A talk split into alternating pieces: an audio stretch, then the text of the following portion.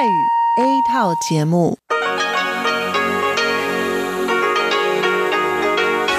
ที่นี่สถานีวิทยุเรดิโอไต้หวันอินเตอร์เนชันแนล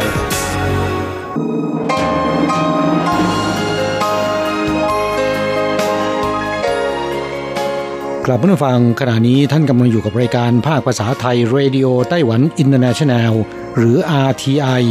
ออกกระจายเสียงจากกรุงไทเปไต้หวันสาธารณรัฐจีน เป็นประจำทุกวันนะครับ นอกจากรับฟังทางเครื่องรับวิทยุได้แล้ว ยังสามารถรับฟังรายการผ่านระบบออนไลน์ได้ที่ thai.rti.org.tw หรือที่ RTI Fanpage นะครับ ขอเชิญติดตามรับฟังรายการของเราได้ ตั้งแต่บัดนี้เป็นต้นไป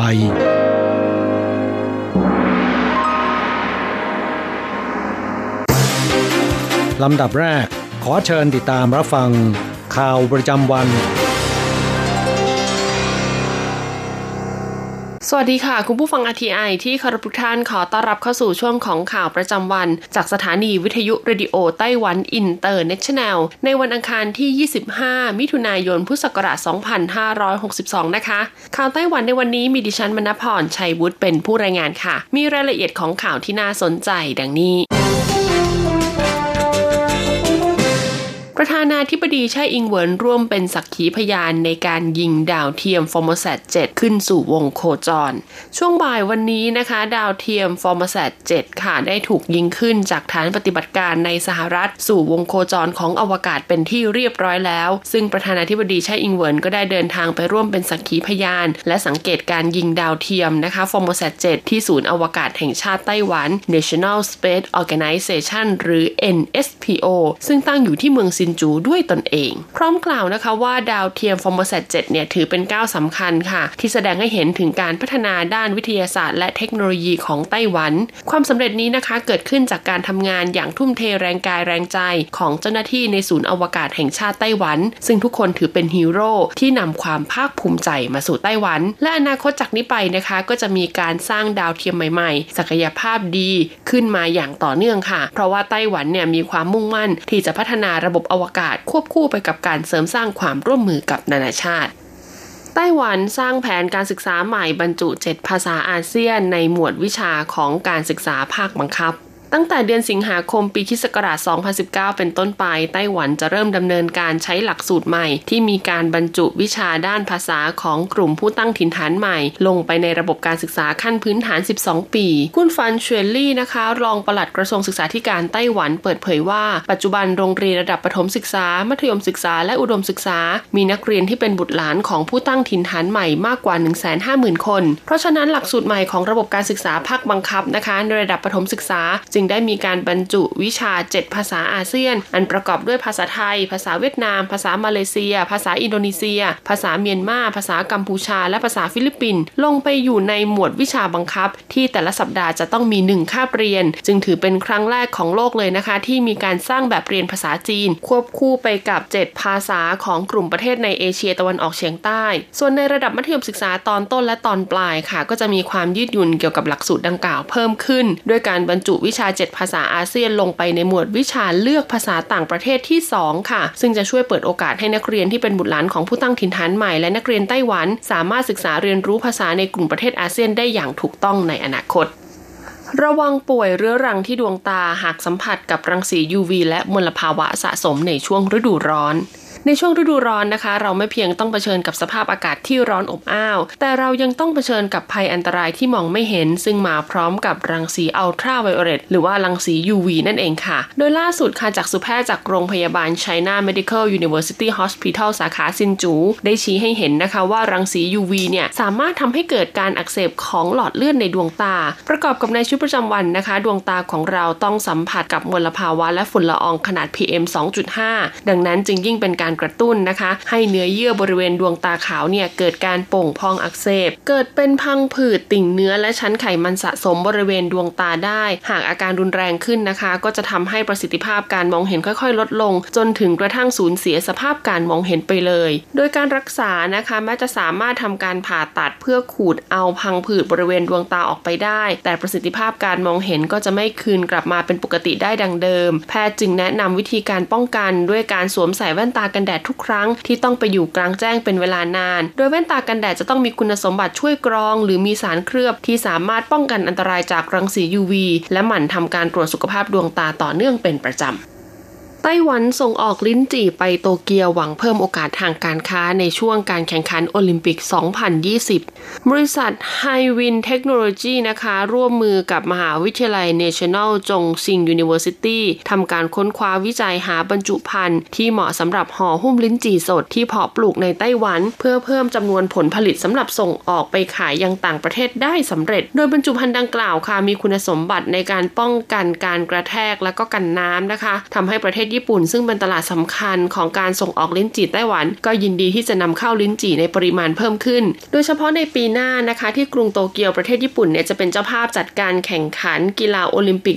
2020 ก็จะยิ่งเป็นโอกาสดีค่ะสำหรับกลุ่มผู้ประกอบการธุรกิจผลไม้ไต้หวัน ที่จะได้เพิ่มยอดการส่งออกผลิตภัณฑ์มากขึ้น สภาพัฒนาการค้าระหว่างประเทศของไต้หวันหรือว่าไทรท่านะคะ เปิดเผยว่าในปีที่ผ่านมาไต้หวันส่งออกลิ้นจี่ไปจำหน่ายยังประเทศญี่ปุ่นจำนวน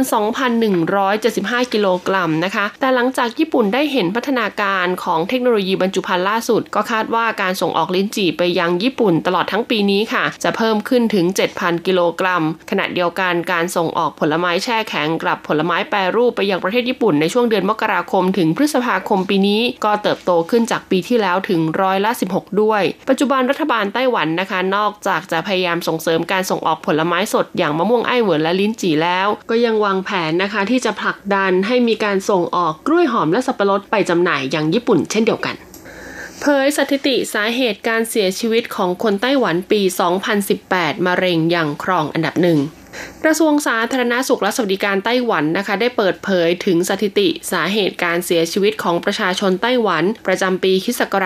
2018 โดยสาเหตุ 3 อันดับแรกนะคะ ที่มีผู้เสียชีวิตสูงสุดก็คือ 1. ความผิดปกติของเนื้องอก หรือเซลล์ในอวัยวะต่างๆ ของร่างกาย หรือที่เรารู้จักกันดีก็คือโรคมะเร็งนั่นเองค่ะ ต่อมาอันดับ 2 นะคะ เป็นโรคหัวใจแล้วก็หลอดเลือด อันดับ 3 โรคปอดอักเสบ หรือปอดติดเชื้อ อันดับ4ถึง10นะคะก็จะประกอบด้วยโรคหลอดเลือดสมอง โรคเบาหวาน อุบัติเหตุค่ะ โรคเรื้อรังในระบบทางเดินหายใจ โรคความดันโลหิตสูง โรคไต โรคตับแข็งตามลำดับ ซึ่งมะเร็งนะคะยังคงครองแชมป์สาเหตุการเสียชีวิตอันดับหนึ่งติดต่อกันมาเป็นปีที่ 37 แล้วค่ะ จากสถิติพบว่าเมื่อปีที่ผ่านมาค่ะ มีคนไต้หวันเสียชีวิตจากโรคมะเร็งนะคะจำนวน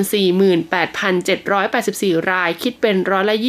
28.2 ของอัตราผู้เสียชีวิตทั้งหมด เพิ่มขึ้นจากปีก่อนหน้านี้ร้อยละ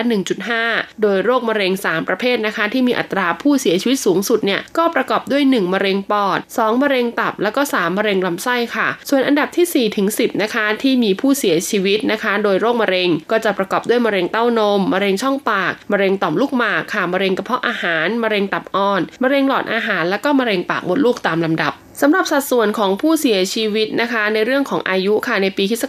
2018 เมื่อเปรียบเทียบกับปีคศ2017 ค่ะ ก็พบว่ามีจำนวนผู้เสียชีวิตนะคะ รวมทั้งหมด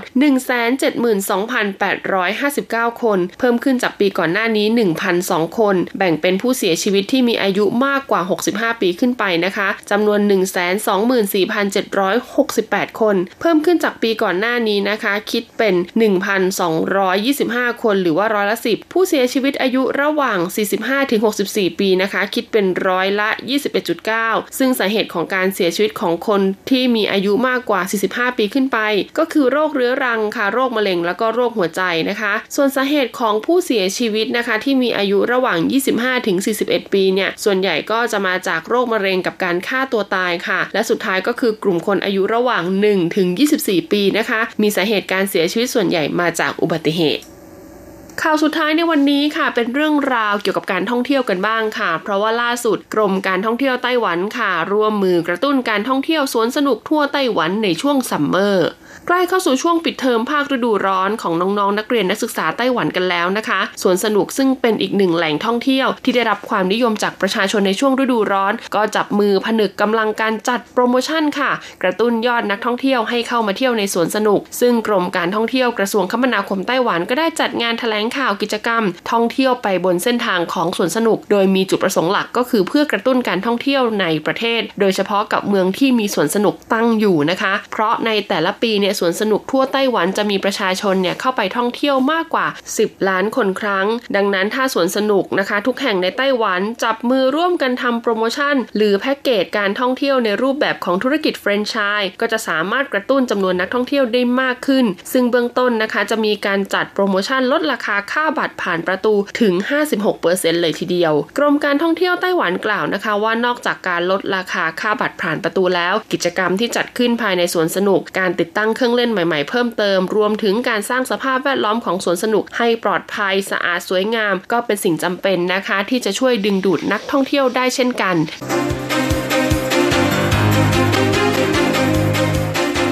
ต่อไปขอเชิญฟังข่าวต่างประเทศและข่าวจากเมืองไทยค่ะ สวัสดีครับคุณผู้ฟังที่รักและเคารพทุกท่านครับสำหรับในช่วงของข่าวต่างประเทศและข่าวจากเมืองไทยในวันนี้นะครับ ก็มีผมกฤษณัยแสบพาดเป็นผู้รายงานครับ เรามาเริ่มต้นกันที่ข่าวเกี่ยวกับโศกนาฏกรรมที่ ประเทศบังกลาเทศกันนะครับ ซึ่งก็เกิดขึ้นเมื่อวานนี้ตามเวลาในบังกลาเทศครับ โดยเป็นเหตุสะพานรถไฟข้ามคลองในเขต มูวีบาซาทางตอนออกเฉียงเหนือของบังกลาเทศ พังถล่มลงมานะครับครับส่งผลให้รถไฟสายอุพาบันเอ็กซ์เพรสเส้นทางเมืองสิเลตไปยังกรุงทาก้า ซึ่งกำลังแล่นผ่านสะพานดังกล่าว ร่วงตกลงไปในคลองครับ ปรากฏว่าในเบื้องต้นนั้น มีผู้เสียชีวิตแล้วอย่างน้อย 5 ราย แล้วก็อีก 67 รายนั้นได้รับบาดเจ็บครับ ในจำนวนนี้นั้น 21 คนมีอาการสาหัสก็ถูกนำตัวส่งโรงพยาบาลในพื้นที่ใกล้เคียงแล้วครับ ครับเบื้องต้นนะครับทางการรถไฟสายตะวันออกเฉียงเหนือนั้นปิดให้บริการเป็นการชั่วคราว เพื่อเร่งสอบสวนหาสาเหตุที่เกิดขึ้นครับ ครับช่วยเราไปติดตามข่าวคราวจากเมืองไทยกันบ้างครับ เป็นข่าวเกี่ยวกับที่กองบัญชาการตำรวจปราบปรามยาเสพติด หรือบอชปอสนะครับ โดยพลตำรวจเอกเฉลิมเกียรติศรีวรคารองผู้บัญชาการตำรวจแห่งชาติ พร้อมด้วยพลตำรวจโทชินพัฒน์สารสินพบชปสแล้วก็พลตำรวจตรีพรชัยเจริญวงศ์รองพบชปสร่วมกันแถลงผลการจับกลุ่ม ผู้ค้ายาเสพติดรายสำคัญพร้อมกับยาบ้ากว่า 4 ล้านเม็ดแล้วก็ไอซ์1กิโลกรัม รวมมูลค่ากว่า 400 ล้านบาทครับ ครับพลตำรวจเอกเฉลิมเกียรติบอกว่า คดีแรกนั้นก็เกิดขึ้นเมื่อวันที่ 22 มิถุนายนเวลาประมาณ 1 ทุ่ม ถึง 23นาฬิกา30 นาทีนะครับ ซึ่งเจ้าหน้าที่ตำรวจชุดสืบสวนสอบสวนของบชปสพร้อมด้วยเจ้าหน้าที่ตำรวจภาค 5 ที่ตำรวจภูธรจังหวัดตาก แล้วก็เจ้าหน้าที่สำนักงานป้องกันและปราบปรามยาเสพติดหรือปปสครับร่วมกันจับกลุ่มผู้ต้องหาเกี่ยวกับยาเสพติดได้ 6 คน ซึ่งทั้งหมดนะครับก็ยังพบยาบ้า 3 ล้าน9แสน9หมื่นเม็ดรถบรรทุกส่วนบุคคลอีก 2 คันนะครับแล้วก็โทรศัพท์มือถือ 7 เครื่อง ซึ่งทั้งหมดนั้นก็ยึดเอาไว้เป็นของกลางครับโดยก่อนเกิดเหตุนะครับตำรวจชุดจับกลุ่มสืบสวนทราบว่ามีกลุ่มผู้ค้าและลักลอบลำเลียงยาเสพติดจากพื้นที่ภาคเหนือ โดยใช้เส้นทางจังหวัดเชียงราย ลำปางแพร่สุโขทัยเข้าสู่พื้นที่ตอนใน โดยจะใช้เส้นทางหลบเลี่ยงด่านตรวจตามสายหลักนะครับ จึงได้ดำเนินการสืบสวนสกัดกั้น แล้วก็สามารถจับกลุ่มได้ในพื้นที่ครับ ส่วนคดีที่2นี่นะครับก็เกิดในวันที่ 22 มิถุนายนเช่นเดียวกันนะครับในช่วงเที่ยงคืนถึงตีสครับ โดยเจ้าหน้าที่นั้นพร้อมด้วยปปสนะครับจับกลุ่มผู้ต้องหา 3 รายครับ ก็ยังยึด ยาบ้าอีก 178,000 เม็ดนะครับ ยาไอซ์อีก 1,090 กรัม รวมทั้งโทรศัพท์มือถืออีก 5 เครื่อง แล้วก็ยังสามารถตรวจยึดอายัดทรัพย์สิน ไว้ตรวจสอบอีกหลายรายการนะครับ ไม่ว่าจะเป็นรถเก๋งยี่ห้อ Honda 2 คัน ราคาประมาณ 1 ล้านบาท รถเก๋งยี่ห้อโตโยต้า1คัน ราคาประมาณ 200,000 บาท รถจักรยานยนต์ยี่ห้อ Honda อีก 1 คัน ราคาประมาณ 180,000 บาท แล้วก็บัตรวีซ่าของธนาคารกรุงไทยและกสิกรไทยจำนวน 2 ใบครับ อีกข่าวหนึ่งครับเราไปดูเกี่ยวกับทางด้านอากาศในเมืองไทยครับ โดยกรมอุตุนั้นก็ได้พยากรณ์อากาศ 24 ชั่วโมงข้างหน้านะครับ ว่าประเทศไทยนั้นมีฝนเพิ่มขึ้น กับมีฝนตกหนักบางแห่งบริเวณภาคเหนือ ภาคตอนออกเฉียงเหนือ ภาคใต้ และภาคตอนออก รวมทั้งภาคกลางขอให้ประชาชนบริเวณดังกล่าวนะครับ ระวังอันตรายจากฝนที่ตกหนัก ซึ่งทำให้เกิดน้ำท่วมฉับพลัน น้ำป่าไหลหลากได้ครับ ส่วนบริเวณทะเลอันดามันนั้นจะมีคลื่นสูงประมาณ 2-3 เมตรทีเดียว ส่วนอ่าวไทยนั้นมีคลื่นสูงประมาณ 2 เมตร บริเวณที่มีฝนฟ้าขนองคลื่นสูงมากกว่า 3 เมตร ก็ขอให้ชาวเรือ เดินเรือด้วยความระมัดระวัง โดยหลีกเลี่ยงการเดินเรือในบริเวณที่มีฝนฟ้าขนอง และเรือเล็กนั้นควรงดออกจากฝั่ง จนถึงวันที่ 29 มิถุนายนครับ ครับช่วยเราไปติดตามอัตราแลกเปลี่ยนระหว่างค่าเงินเหรียญไต้หวันกับเงินบาท แล้วก็เงินเหรียญสหรัฐกันครับ หากต้องการโอนเงินบาท 10,000 บาทนะครับต้องใช้เงินเหรียญไต้หวัน 10,000กับ360เหรียญไต้หวัน หากต้องการซื้อเงินสด 10,000 บาทครับต้องใช้เงินเหรียญไต้หวัน 10,000กับ710เหรียญไต้หวันนะครับสำหรับอัตราแลกเปลี่ยนระหว่างค่าเงินเหรียญไต้หวันกับเงินเหรียญสหรัฐในวันนี้1เหรียญสหรัฐต้องใช้เงินเหรียญไต้หวัน 31.38 เหรียญไต้หวันแลกซื้อครับนั่นก็เป็นอัตราแลกเปลี่ยนที่อ้างอิงอัตราแลกเปลี่ยนของธนาคารกรุงเทพสาขาไต้หวันนะครับ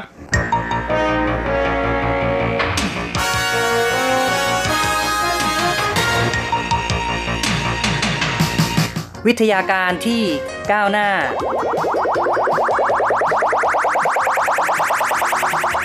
ชีวิตความเป็นอยู่ที่ทันสมัย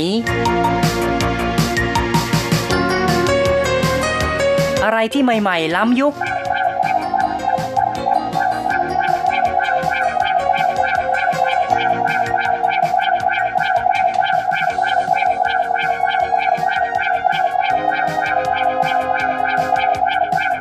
ขอเชิญติดตามในไต้หวันไฮเทคดำเนินรายการโดย แสงชัย กิตติภูมิวง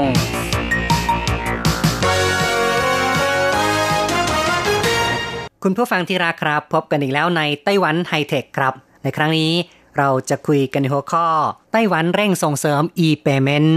e-payment ถือว่าเป็นกระแสตื่นตัวของทั่วโลกนะครับ หลายประเทศมีการผลักดันใช้งาน จนประสบความสำเร็จแพร่หลาย อีกหลายๆ ประเทศก็อยู่ระหว่างการเริ่มพัฒนา สำหรับในไต้หวันก็มีความตื่นตัวเหมือนกัน ซึ่งคณะกรรมการควบคุมสถาบันการเงินนั้น ได้กำหนดแผน เพิ่มการใช้ e-payment เท่าตัวภายใน 5 ปี เริ่มตั้งแต่ปี 2015 นะครับ เพราะฉะนั้นก็คือว่าถึงปี 2020 ในปีหน้าเนี่ย ก็คาดหวังว่า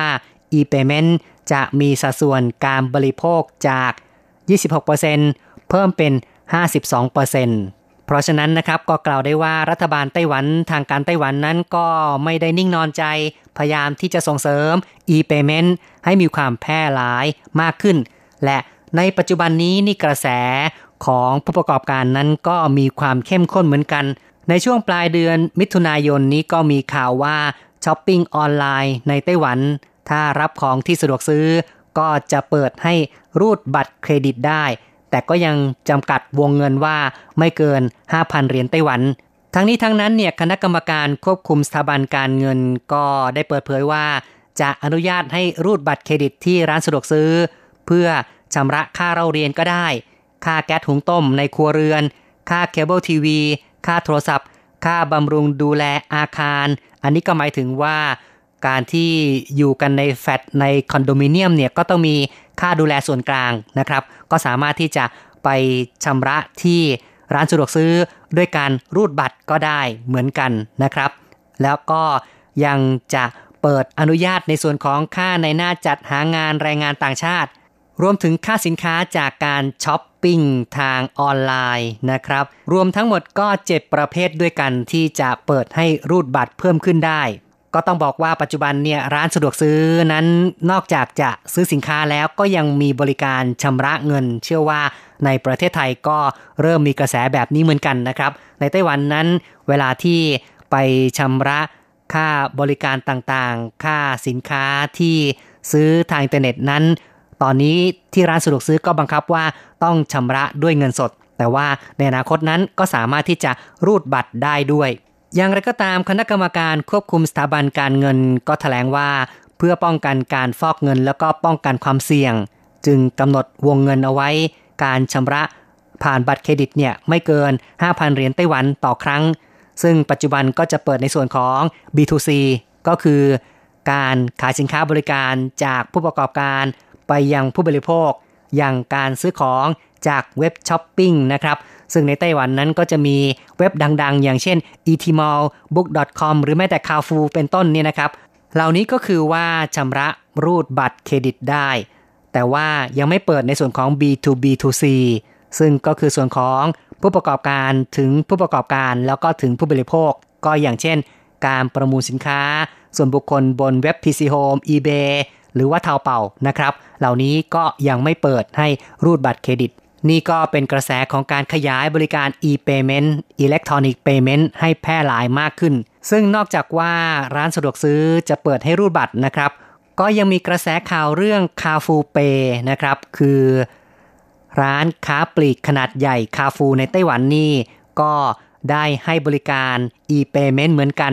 ซึ่งจะมีการออกบัตรเงินสดนะครับ หรือว่ากระเป๋าเงินสดอิเล็กทรอนิกส์ โดยตั้งเป้าว่าจะมีการสะสมมียอดสะสมในบัตรเงินสดถึง 1,000 ล้านเหรียญไต้หวัน ก็ต้องบอกว่าจากการที่ mobile payment มีความแพร่หลายมากขึ้น ร้านค้าปลีกก็พยายามผลักดัน mobile payment ของตนเองด้วยเช่นกัน ห้างคาฟูนั้น มีบริการ Carrefour Pay เมื่อเดือนกันยายนปีที่แล้ว ขณะนี้ก็จะขยายเข้าสู่ Carrefour Wallet นะครับหรือว่ากระเป๋าเงินสดอิเล็กทรอนิกส์ โดยจะเปิดให้เติมเงินผ่านบัตรเครดิตธนาคารเกินกว่า 34 แห่ง ในอนาคตนั้น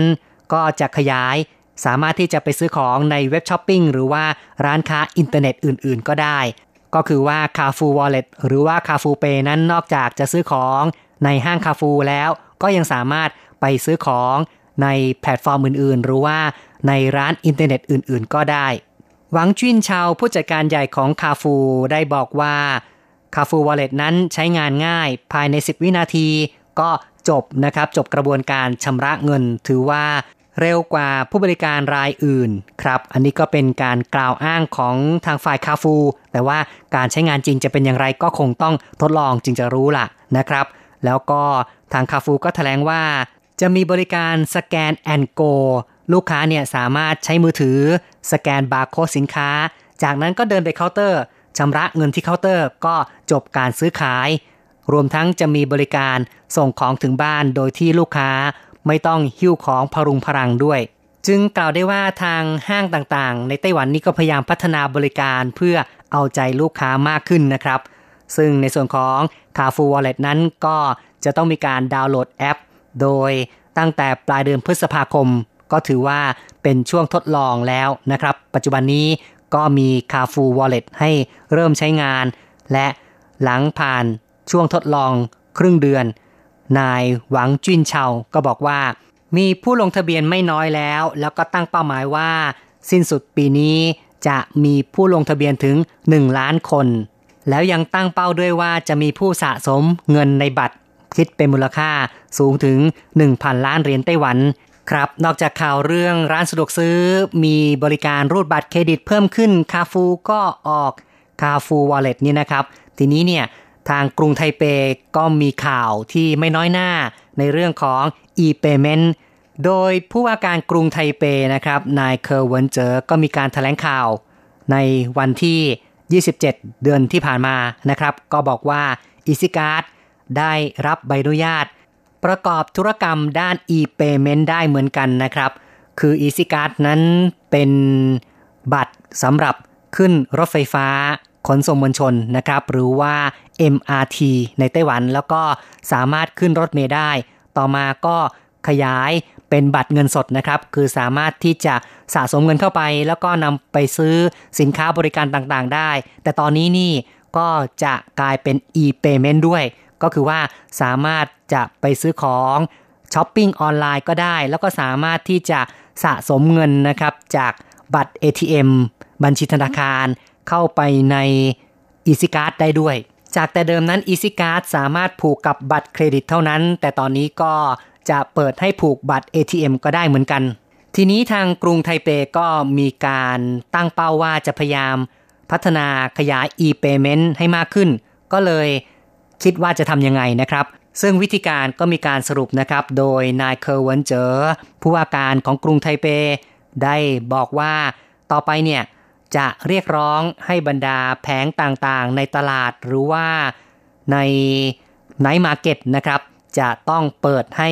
มีการชำระผ่าน Easy Card มีการวางเงื่อนไขเลยนะครับ การเซ็นสัญญาตั้งแต่เดือนกันยายนนะครับ ไม่ว่าจะเป็นร้านสะดวกซื้อ โรงเรียนแผงในตลาดกลางคืนที่ทำสัญญาในการบริหารงาน หรือว่าได้รับการอุดหนุนจากกรุงไทเป มีการผูกเงื่อนไขว่าต้องเปิดรับชำระเงินผ่าน Easy Card ด้วยนะครับ ซึ่งก็มีการประเมินคร่าวๆว่า จะทำให้แผงในตลาดสดของกรุงไทเป 14 แห่ง แล้วก็แผง 130 แผงในตลาดกลางคืน 8 แห่งนั้น จะต้องเปิดให้มีการชำระเงินผ่าน e-payment ได้ เป็นอีกหนึ่งความพยายามนะครับของภาครัฐ โดยกรุงไทเปก็พยายามที่จะส่งเสริม e-payment ด้วยเช่นกัน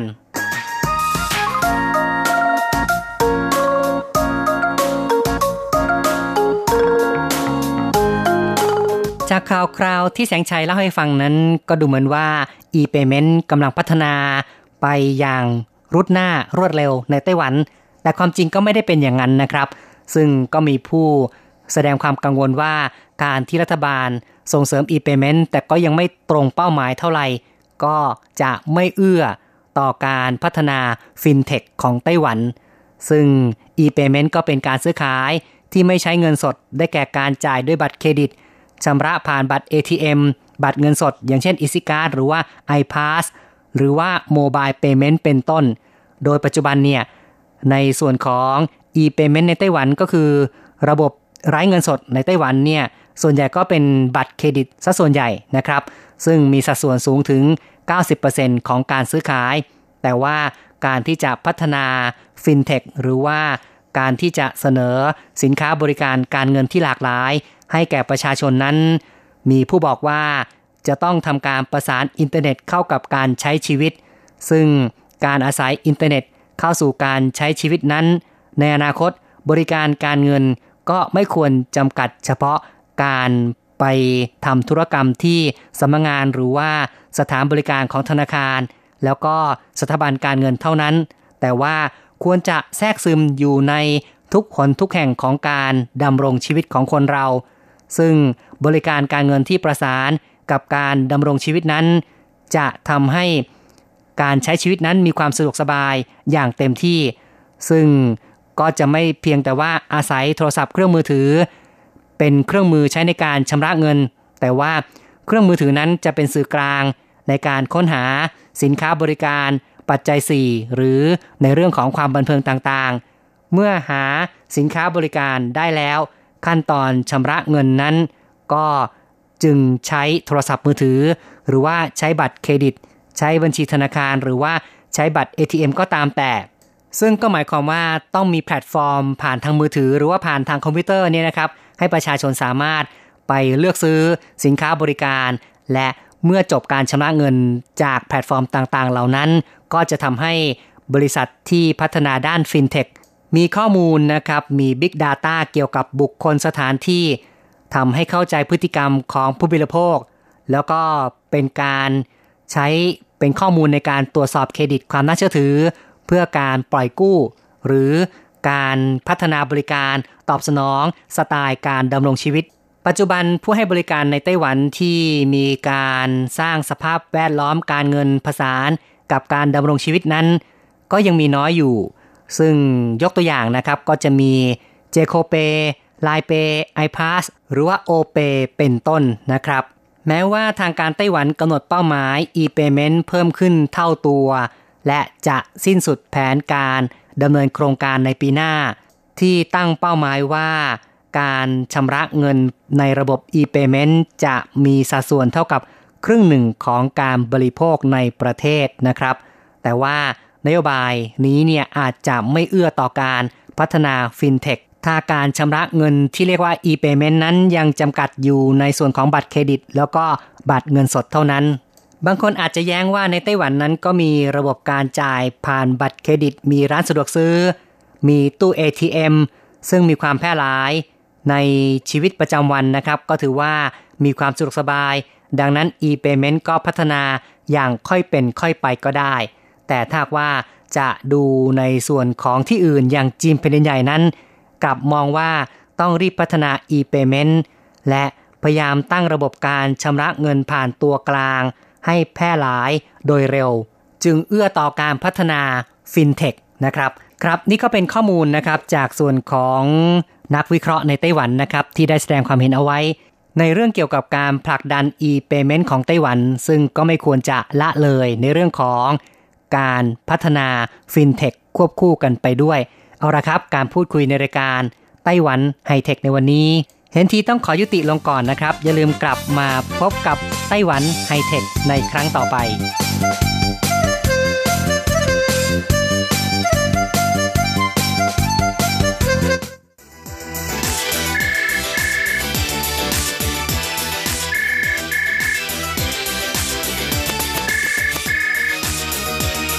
ที่นี่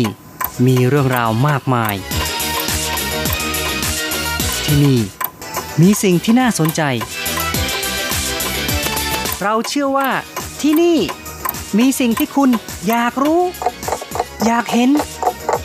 อยากสัมผัส ที่นี่ ไต้หวัน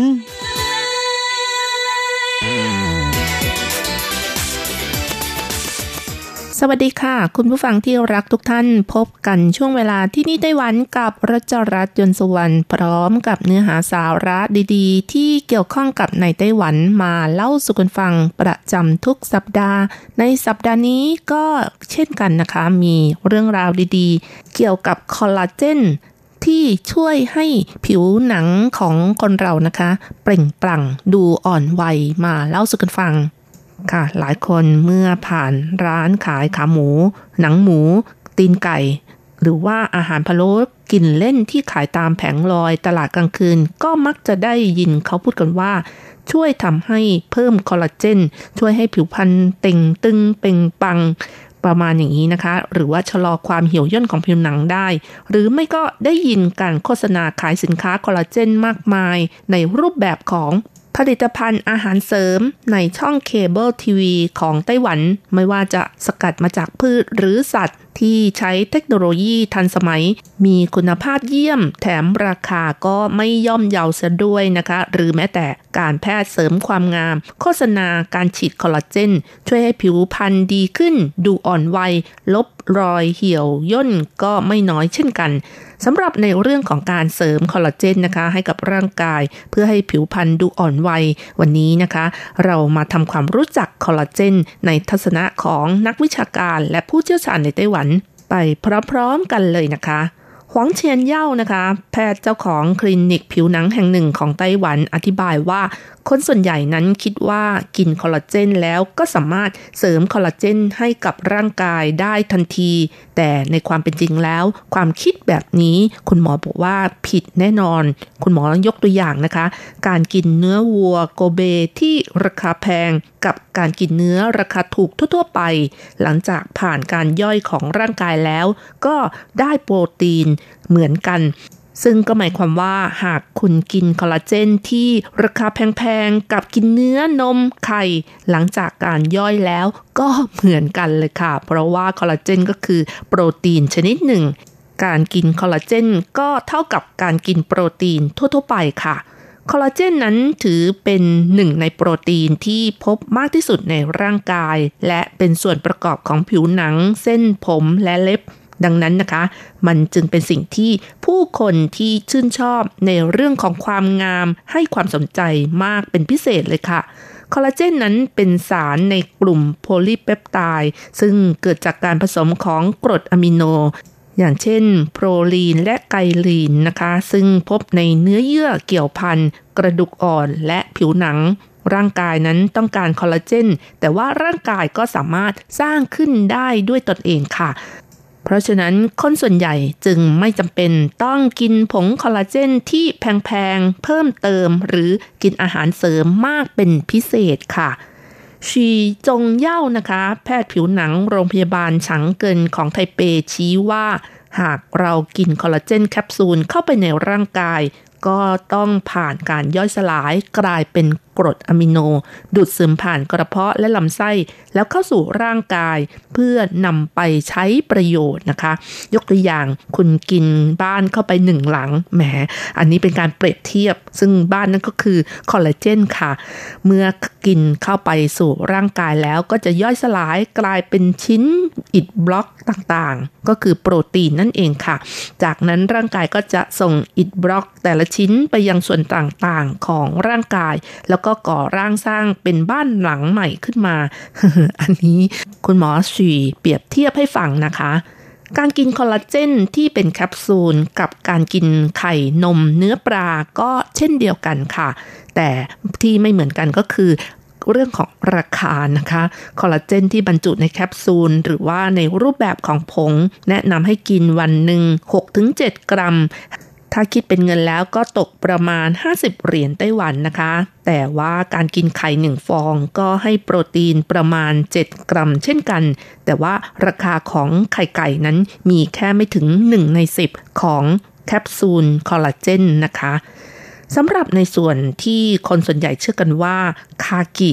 ตีนไก่หนังหมูนั้นจะช่วยเสริมความงามทำให้ผิวพรรณเปล่งปลั่งดูอ่อนวัยจริงหรือไม่นะคะ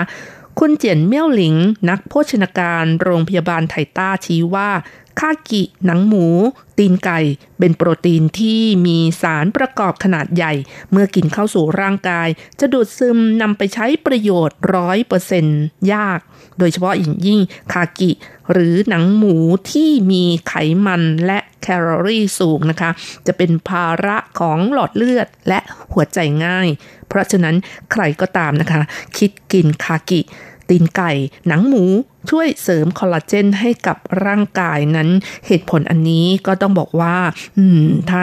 ถ้ากินเป็นประจำ น้ำหนักร่างกายของคุณเพิ่มขึ้นไม่น้อย เช่นกันแน่นอนเลยค่ะ ก็คืออ้วนขึ้นค่ะ ร่างกายของมนุษย์นะคะ ก็ไม่ได้ดูดซึมคอลลาเจนทั้งหมดค่ะ เพราะฉะนั้นความคิดที่ว่าการรับประทานคอลลาเจนเสริมนั้น จะช่วยกระตุ้นการเจริญของกระดูกและผิวหนัง หรือเส้นผมได้โดยตรงนั้นอาจเป็นความคิด ที่ไม่ถูกต้องนะคะ เพราะว่าร่างกายจะต้องย่อยคอลลาเจน ให้แตกออกเป็นกรดอะมิโนในระบบทางเดินอาหารก่อน จากนั้นค่อยนำไปใช้ประโยชน์ค่ะ มันจะไม่ได้ทำให้ผิวหนังของคุณดูเปล่งปลั่งขึ้นมาทันทีอย่างไรก็ตามมันก็อาจจะช่วยให้ร่างกายสร้างคอลลาเจนเพิ่มขึ้นได้ ซึ่งงานวิจัยหนึ่งก็พบว่าคอลลาเจนนั้นมีประโยชน์ ต่อกระดูกและข้อต่อ ก็ต่อเมื่อมีการกระตุ้นให้ร่างกายสร้างคอลลาเจนมากขึ้นนั่นเอง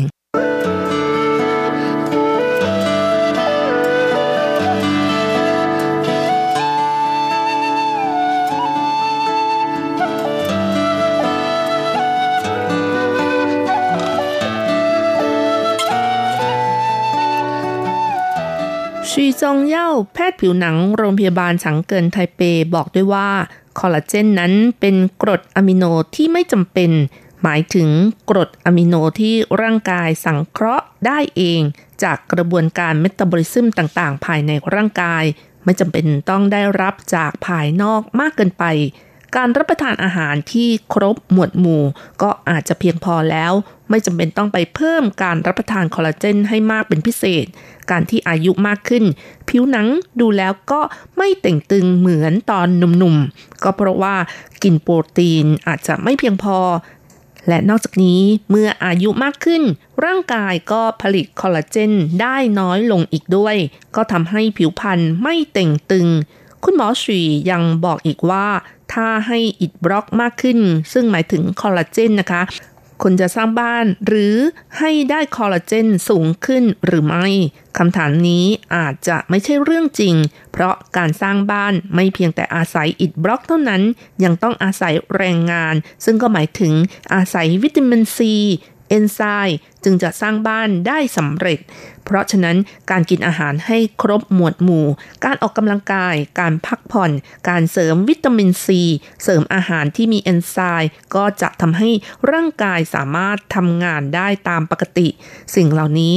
ร้วนแต่ดีกว่าการเสริมคอลลาเจนเพียงอย่างเดียวนะคะการกินอาหารที่ช่วยกระตุ้นการสร้างคอลลาเจนอย่างเช่น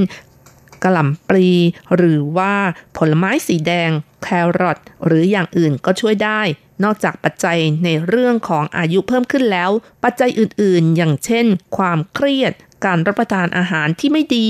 การเสียสมดุลของระบบทางเดินอาหาร ก็จะลดการสร้างคอลลาเจนได้เช่นกันมีคำถามหนึ่งถามว่าการฉีดคอลลาเจนหรือเรเซอร์ หรือว่าการผ่าตัดด้วยคลื่นความถี่วิทยุ มีประโยชน์หรือไม่นะคะ คุณหมอชีก็ตอบว่ามีประโยชน์เนื่องจากเทคโนโลยีเจริญก้าวหน้าที่นำมาใช้ในระยะ 20 กว่าปีที่ผ่านมาอย่างแพร่หลายนั้น ช่วยแก้ปัญหาริ้วรอยเหี่ยวย่นได้ โดยเฉพาะอย่างยิ่งการสัญญกรรมตกแต่งหรือการฉีดคอลลาเจน วิธีนี้ต้องดำเนินจากแพทย์ผู้เชี่ยวชาญด้านผิวหนัง ใช้เครื่องมือพิเศษ ฉีดคอลลาเจนเข้าไปในชั้นผิวหนังลึก หรืออาจจะเป็นการร้อยไหม ยิงเลเซอร์ ที่เป็นการช่วยกระตุ้นการสร้างคอลลาเจนใต้ชั้นผิวหนังขึ้นมาใหม่ แต่หากคุณเกิดอาการแพ้สารคอลลาเจนที่ฉีดเข้าไป หรือว่าแพทย์ที่ฉีดไม่มีความชำนาญมากพอ อาจจะเกิดรอยฟกช้ำก้อนนูน หรือว่าดูแล้วไม่สวยนะคะ หรืออาจจะติดเชื้อบวมแดงได้ วิธีนี้ดูเหมือนจะได้ผลดี แต่ก็มีความเสี่ยงสูงอยู่พอสมควร และที่สำคัญค่าใช้จ่ายค่อนข้างสูง และผลลัพธ์อยู่ไม่ถาวร หรือว่าไม่ยั่งยืนค่ะ จะต้องฉีดซ้ำๆหรือว่าเรื่อยๆ ฉีดครั้งหนึ่งอาจจะอยู่ได้ 1-2 ปี หรือขึ้นอยู่กับสภาพของร่างกายแต่ละคนด้วย บางคนอาจจะอยู่ได้ครึ่งปีถึง 1 ปีก็มีค่ะ มีอีกคำถามหนึ่งค่ะว่า การทาครีมบำรุงผิวพรรณจะช่วยเพิ่มคอลลาเจนให้กับผิวหนังหรือไม่ คุณหมอก็บอกว่า ไม่มีส่วนช่วยเลย เพราะว่าผิวหนังนั้นประกอบไปด้วย 3 ชั้นด้วยกัน ได้แก่ชั้นหนังกำพร้า หนังแท้ ชั้นไขมัน ในแต่ละชั้นจะแบ่งเป็นชั้นย่อยๆ อีกหลายชั้น แล้วก็มีต่อมต่างๆ อีกมากมาย อย่างเช่นว่า ต่อมเหงือต่อมไขมันเป็นต้นค่ะ ในส่วนของคอลลาเจน จะอยู่ในส่วนของชั้นหนังแท้และชั้นไขมันการทาครีมต่างๆ ก็ช่วยความชุ่มชื้นให้กับผิวหนังค่ะ ดูแล้วผุดผ่องมีน้ำมีนวลซึ่งไม่เกี่ยวข้องกับคอลลาเจนค่ะ ค่ะ คุณหมอก็สรุปว่านอกจาก อาศัยเทคโนโลยีทางการแพทย์แล้ว การทำให้ผิวหนังดูอ่อนวัย ผิวพรรณเต่งตึง จะต้องอาศัยสิ่งประกอบต่างๆ มากมาย อาทิเช่น การออกกำลังกาย การรับประทานอาหารให้ครบหมวดหมู่ การรับประทานอาหารที่มีส่วนประกอบของโปรตีน รับประทานอาหารที่มีส่วนประกอบของคอลลาเจนในปริมาณที่พอเหมาะ เพิ่มการกินอาหารที่มีวิตามินซี พักผ่อนให้เต็มที่ดื่มน้ำให้เพียงพอต่อวัน รักษาปกป้องผิวจากแสงแดดและมลพิษต่างๆ ไม่จำเป็นต้องเสียเงินมากมายในการเพิ่มคอลลาเจนเป็นพิเศษค่ะ ก็ดีนะคะ เราก็ต้องทำอย่างนี้จึงจะทำให้เรามีผิวพรรณเปล่งปลั่งนะคะ ดูแล้วยังอ่อนวัยอยู่ค่ะ ในวันนี้นะคะรัชรัตน์ก็อยากจะแนะนำ อาหารหรือว่าการกินที่ไม่เพียงแต่ช่วยในเรื่องของความงามเท่านั้นนะคะ แต่ยังช่วยเรื่องของการดูแลสุขภาพของเราด้วย ถ้าวันนี้ยังไม่มีปัจจัยที่จะไปพึ่งคุณหมอแล้วล่ะก็ เรามาเริ่มเลือกรับประทานอาหารที่เหมาะต่อความต้องการของร่างกายของเรากันก่อนดีกว่าเพลอๆนะคะ อาจจะหืมไม่ต้องไปเสียเงินมากมายก็เป็นไปได้ใช่ไหมคะ ซึ่งอาหารที่ประกอบไปด้วยคอลลาเจนมากมาย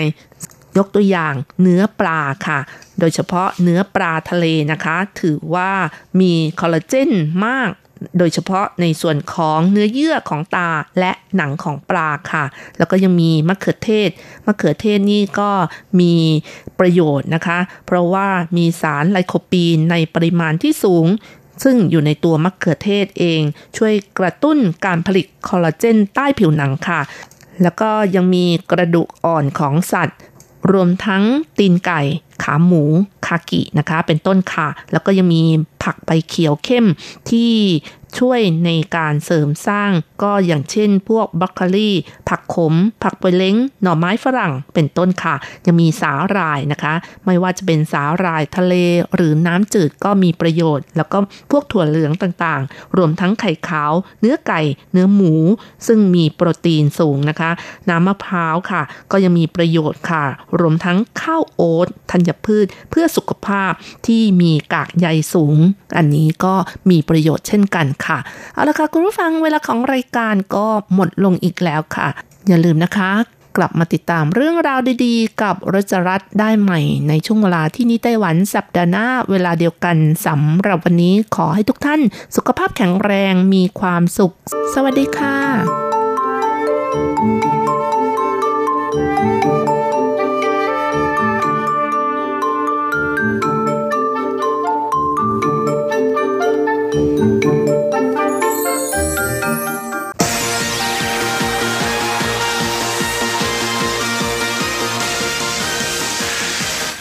เป็นข่าว ทุกเรื่องที่เป็นกระแสในสังคมไต้หวัน เราจะจับมาเล่าให้คุณฟังทุกสัปดาห์ที่ RTI ผ่านมุมมองของคนรุ่นใหม่ กับรายการมิติใหม่ไต้หวัน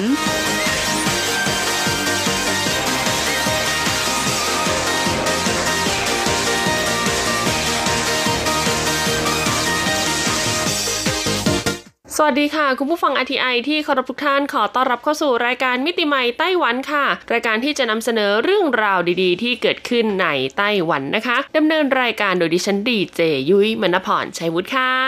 สำหรับเรื่องราวของรายการมิติใหม่ไต้หวันในสัปดาห์นี้นะคะ ต้องบอกเลยว่าเป็นเรื่องราวที่เกี่ยวข้องกับชีวิตประจำวันของเราค่ะ ที่สำคัญนะคะยังเกี่ยวข้องกับสภาพแวดล้อมในไต้หวันรวมถึงสภาพแวดล้อมของโลกใบนี้อีกด้วยนะคะ เพราะว่าสัปดาห์นี้ค่ะยุ้ยจะขอพูดถึงเรื่องราวเกี่ยวกับการอนุรักษ์ สิ่งแวดล้อมในไต้หวันนั่นเองค่ะคุณผู้ฟัง ต้องบอกเลยนะคะว่าในช่วงหลายเดือนที่ผ่านมานะคะ ไต้หวันเนี่ยมีในส่วนของการออกนโยบายค่ะเกี่ยวข้องกับการอนุรักษ์สิ่งแวดล้อม ที่เรียกได้ว่าหลากหลายด้านมากๆนะคะ บางแคมเปญเนี่ยหรือว่าบางนโยบายเนี่ยก็ต้องบอกเลยว่าได้เริ่มดำเนินการใช้แล้วนะ ซึ่งอาจจะเป็นช่วงทดลองใช้บ้าง หรือว่าปฏิบัติจริงจังไปแล้วนะคะ อย่างเช่นเรื่องที่เป็นประเด็นถกเถียงกันอยู่ระยะหนึ่งก่อนหน้านี้นะคะ และหลายคนก็คิดว่าเฮ้ย ไม่น่าจะทำได้จริงแต่สุดท้ายก็ทำได้นะคะ นั่นก็คือเรื่องของการละเลิกใช้หลอดกาแฟค่ะ ซึ่งตอนนี้ก็ต้องบอกเลยว่ามาตรการระยะที่1นนะคะ กับร้านที่ต้องบอกเลยว่าเป็นแฟรนไชส์นะคะ ร้านขายอาหารแฟรนไชส์ทั่วไต้หวันเนี่ยก็เริ่มใช้งานเรียบร้อยแล้วนะ ดังนั้นค่ะถ้าคุณ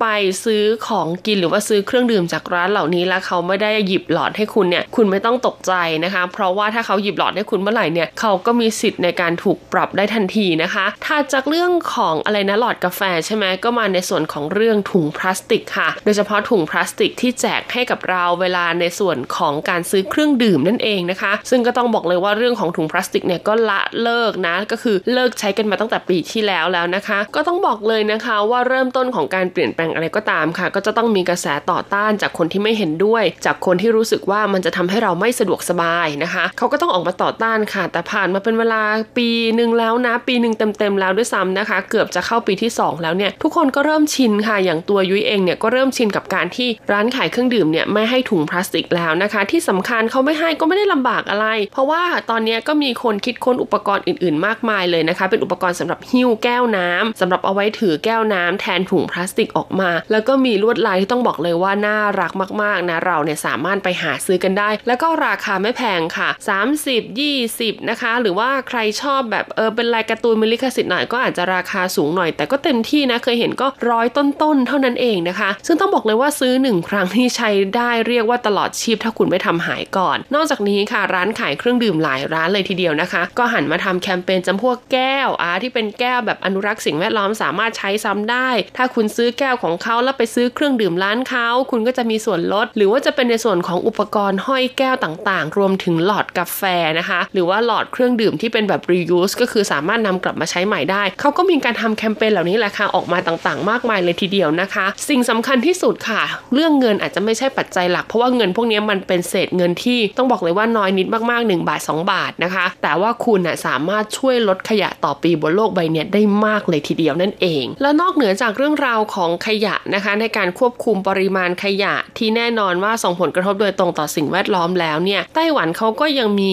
อีกหนึ่งอย่างค่ะที่เขาเนี่ยมีความมุ่งมั่นในการควบคุมมากๆนั่นก็คือการควบคุมมลพิษทางอากาศค่ะ ซึ่งแน่นอนว่ามลพิษทางอากาศเนี่ยเป็นปัจจัยที่ต้องบอกเลยว่านอกเหนือจากในไต้หวันเองแล้วนะคะ ก็ยังมีปัจจัยจากสถานที่อื่นๆอ่าเพราะว่าไต้หวันเนี่ยเป็นเกาะแล้วก็อยู่ตรงกลางถูกไหมดังนั้นก็มีโอกาสที่จะได้รับอิทธิพลของมลพิษทางอากาศ จากสถานที่อื่น ๆ ที่พัดมาปกคลุมไต้หวันได้ แต่สิ่งสำคัญกว่านั้นค่ะ คือที่อื่นเนี่ยพัดมาตามกระแสลมแล้วก็พัดไป แต่ถ้าเป็นมลพิษที่เกิดขึ้นในไต้หวันแน่นอนค่ะ กว่ามันจะหายไป หรือว่ากว่าที่จะถูกพัดไปเนี่ยก็ต้องใช้ระยะเวลานานพอสมควรเลยนะคะ ดังนั้นค่ะไต้หวันเขาก็เลยมีแนวทางในส่วนของการดูแลอนุรักษ์สิ่งแวดล้อมที่เกี่ยวข้องกับมลพิษทางอากาศ จะเป็นเรื่องอะไรนั้นนะคะ แล้วก็ปัจจุบันนี้เนี่ยดำเนินการไปถึงขั้นไหนและประสบความสำเร็จอย่างไรวันนี้ เรามีมาบอกเล่ากันค่ะ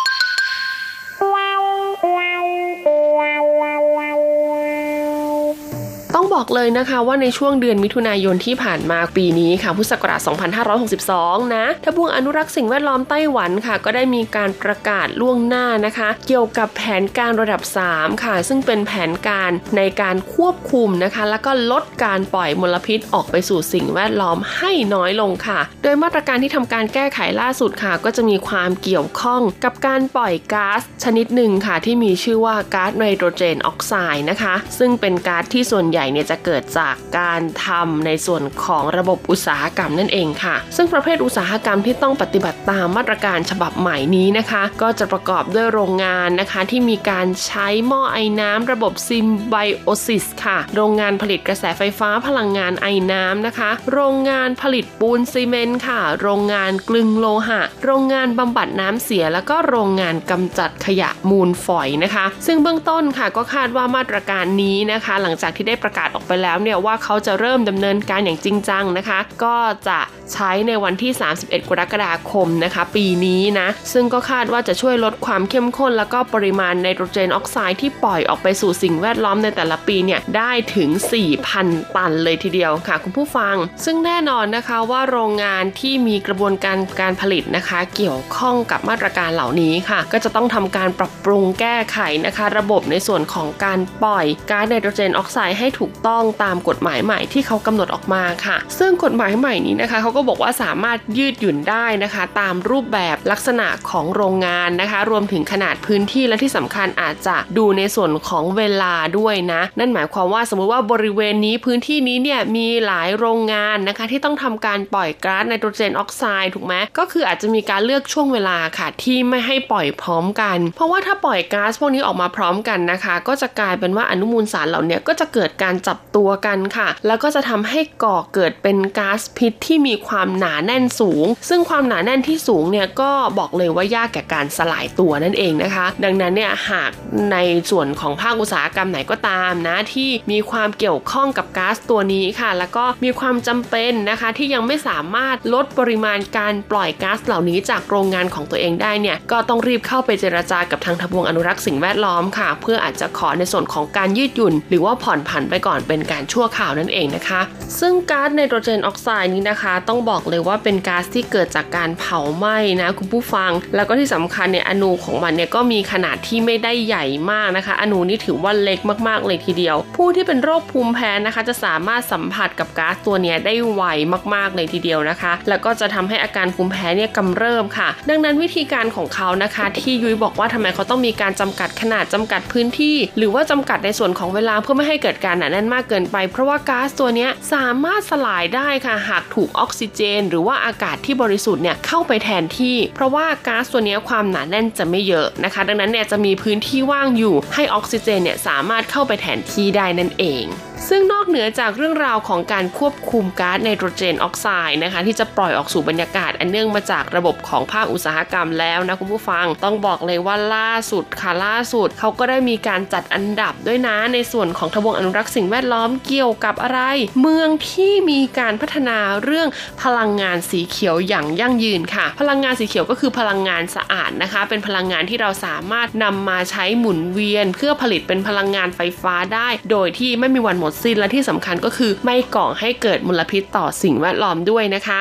องค์การภาคประชาสังคมด้านการอนุรักษ์สิ่งแวดล้อมอย่าง Greenpeace ไต้หวันค่ะ ได้เปิดเผยผลการจัดอันดับเมืองในไต้หวันนะคะ ที่มีการพัฒนาเรื่องพลังงานสะอาดเพื่อสิ่งแวดล้อมอย่างยั่งยืน รวมถึงอัตราการใช้พลังงานไฟฟ้าของแต่ละเมืองด้วยค่ะ พบว่าการประเมินผลนะคะในภาพรวมของ 6 เมืองใหญ่ค่ะ นครไทยนั้นคว้าอันดับหนึ่งเลยค่ะ แม้ว่าจะมีอัตราการใช้พลังงานไฟฟ้าเพิ่มขึ้นจากปีที่แล้วนะคะ แต่ในเขตพื้นที่นครไทยนั้นค่ะกับมีการพัฒนาแหล่งผลิตพลังงานหมุนเวียน หรือแหล่งพลังงานสะอาดเพื่อสิ่งแวดล้อมที่ยั่งยืนเพิ่มขึ้นตามมาด้วย ส่วนอันดับสุดท้ายค่ะ ตกเป็นของนครไทยจงนะคะ เนื่องจากมีอัตราการใช้พลังงานไฟฟ้าในปริมาณที่สูงกว่าปีที่แล้ว ที่สำคัญค่ะแหล่งผลิตพลังงานไฟฟ้าของนครไถจงเนี่ยยังคงมาจากเหมืองแร่ถ่านหินนั่นเอง กลุ่ม Greenpeace นะคะได้แถลงถึงการจัดอันดับดังกล่าวค่ะ โดยใช้หลักเกณฑ์การประเมินผล 3 รายการด้วยกันนะคะ หลักเกณฑ์ที่ 1 ค่ะ ก็เป็นเรื่องราวของการวางแนวทางนโยบายด้านพลังงานยั่งยืนเพื่อสิ่งแวดล้อมของแต่ละเมืองนะคะ ซึ่งการวางแผนนโยบายเนี่ยเขาก็บอกว่าทั้ง 6 เมืองใหญ่ของไต้หวันเนี่ยมีคะแนนประเมินผลไม่ต่างกันมากค่ะ 3 อันดับแรกที่มีคะแนนดีที่สุดนะคะ ก็คือนครนิวไทเป นครเถาหยวน แล้วก็นครไถหนันค่ะ ขณะที่อัตราการใช้พลังงานไฟฟ้านะคะ ต้องบอกเลยว่าเมืองที่สูงสุดเลยก็คือไถจงนะคะ อันดับ 1 รองลงมาก็คือเกาสงนะคะ นครไถหนันเนี่ยเป็นอันดับ3 ค่ะเถาหยวนอันดับ 4 อันดับ 5 เนี่ยนครนิวไทเปนะคะ แล้วก็อันดับ 6 ก็คือกรุงไทเปค่ะ ซึ่งกรุงไทเปเนี่ยอัตราการใช้ไฟฟ้าลดลงอืมนะไม่ได้เพิ่มขึ้นเหมือนเมืองอื่น ๆด้วยนะคะ และในส่วนของการพัฒนาในส่วนของแหล่งผลิตพลังงานสะอาดเพื่อสิ่งแวดล้อมค่ะ นครไถหนันเนี่ยก็มีอัตราการเติบโตเป็นอันดับหนึ่งเลยทีเดียวนะคะ โดยมีการนำเอาในส่วนของทั้งพลังงานลม และก็ในส่วนของพลังงานที่เกิดจากเซลล์สุริยะ หรือว่าพลังงานแสงอาทิตย์เนี่ยมาใช้ติดตั้งตามอาคารบ้านเรือนต่างๆ เป็นจำนวนมาก แล้วก็มีปริมาณเพิ่มขึ้นเรื่อยๆนะคะ ก็เลยทำให้นครไถนั้นเนี่ยคว้ารางวัลในส่วนของการพัฒนาพลังงานสีเขียวอย่างยั่งยืนเพื่อสิ่งแวดล้อมในปี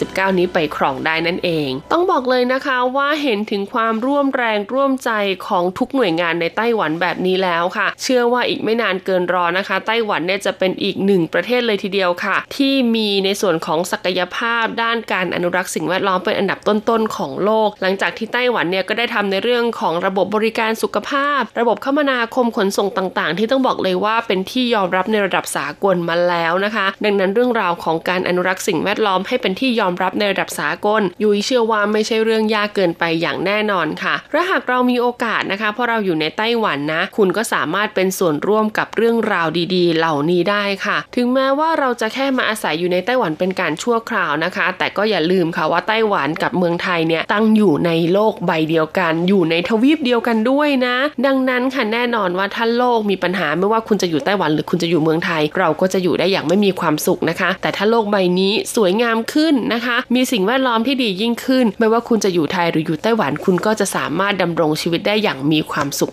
มาก ๆ เลยทีเดียว ช่วงเปิดโลกกิจกรรมสำหรับช่วงเปิดโลกกิจกรรมในสัปดาห์นี้ค่ะยุ้ยจะขอพูดถึงกิจกรรมนะคะที่มีความเกี่ยวข้องกับสัตว์น่ารักน่ารักอย่างสัตว์เลี้ยงค่ะที่เป็นเพื่อนที่แสนดีให้กับมนุษย์ของเรามาโดยตลอดนะคะ กับงานเทศกาลสัตว์เลี้ยงที่มีชื่อว่าเพชโชไทเป 2019 ค่ะ โดยงานนี้นะคะจะจัดขึ้นในระหว่างวันที่5ถึง8กรกฎาคม พุทธศักราช 2562 นะคะ ที่ศูนย์การแสดงสินค้านันกั่ง Exhibition Hall อาคารที่1ค่ะ ซึ่งอยู่ในเขตเน่ยหูของกรุงไทเปนะคะ ใครที่สนใจก็สามารถนั่งรถไฟฟ้าสายสีน้ำเงิน พุ่งไปเลยค่ะ สุดสายเลยนะคะ ไปลงที่สถานีหนันกังได้ค่ะ งานนี้นะคะเรียกได้ว่าเป็นสวรรค์ของสัตว์เลี้ยงเลยทีเดียวค่ะ ใครที่มีสัตว์เลี้ยงนะคะ ไม่ว่าจะอยู่ที่ไทยหรือว่าจะอยู่ที่ไต้หวัน อยากจะไปดูว่าปัจจุบันนี้นะคะ สิ่งของของสัตว์เลี้ยง อาหารสำหรับสัตว์เลี้ยง หรือว่าอะไรก็ตามที่เกี่ยวข้องกับสัตว์เลี้ยงเนี่ยมีพัฒนาการหรือว่ามีวิวัฒนาการความก้าวหน้าไปขนาดไหนแล้วนะคะ ไปงานนี้ยุ้ยบอกเลยว่าไม่พลาดอย่างแน่นอนค่ะ ถ้าคุณลงทะเบียนผ่านทางอินเทอร์เน็ตนะคะ คุณจะได้รับ QR code สามารถเข้างานได้ฟรีค่ะ แต่ถ้าคุณไม่ได้ลงทะเบียนบนอินเทอร์เน็ตนะคะ คุณก็สามารถที่จะไปซื้อบัตรนะคะ เพื่อเข้าไปชมงานได้ค่ะ มูลค่า 200 เหรียญไต้หวันนะคะ แต่หากใครเป็นนักเรียนนักศึกษานะคะ หรือว่ามีบัตรที่สามารถนำไปใช้เป็นส่วนลดได้ค่ะ ก็จะเสียค่าเข้าเพียงแค่ 100 เหรียญไต้หวันเท่านั้นเองนะคะ บอกเลยว่างานนี้นะสาาวกคนรักน้องหมาน้องแมวพลาดไม่ได้อย่างแน่นอนนะคะ ความพิเศษอีกอย่างของปีนี้นะคะ ก็คือจะมีบูธสำหรับนะคะ กลุ่มผู้ประกอบการจากประเทศในนโยบายมุ่งใต้ค่ะ ซึ่งก็ได้แก่เอเชียใต้เอเชียตะวันออกเฉียงใต้นะคะ แล้วก็หนึ่งในนั้นก็จะมีบูธจัดแสดงสินค้าเกี่ยวกับสัตว์เลี้ยงจากประเทศไทย ที่ต้องการมาหาคู่ค้าในไต้หวันด้วยละค่ะ เอาเป็นว่าไปให้กำลังใจไปดูสินค้าไทยกันได้นะคะ ในงานนี้ หรือว่าจะไปซื้อสินค้าไต้หวัน หาสินค้าดีๆจากไต้หวันไปจำหน่ายในเมืองไทยที่เกี่ยวข้องกับสัตว์เลี้ยง ก็สามารถไปหาดูได้ในงานนี้เช่นเดียวกัน เอาไปว่าไปเจอกันได้นะคะ ในวันที่ 5 ถึง 8 กรกฎาคมนี้ค่ะสำหรับวันนี้หมดเวลาของรายการมิติใหม่ไต้หวันกับเรื่องราวดีๆในไต้หวันแล้วพบกันใหม่สัปดาห์หน้านะคะ สวัสดีค่ะ ทุกๆวินาทีที่ผ่านมาดูมันวันเวลาค่อยๆเปลี่ยน เราก็ยังคงเดินต่อ ว่ารักนั้นอยู่ไหนเหมือนว่ายิ่งมีกันก็ยิ่งเหงา ยิ่งฝืนว่าเป็นคนเดิมก็ยิ่งเศร้า ไม่มีรอยยิ้มเหมือนเดิมอีกต่อไป และมันต้องเป็นอย่างนี้อีกนานไหม ก่อนที่ความรักของเราจะหมดไปให้เธอคิดสักนิดหนึ่งในวันที่เรานับหนึ่ง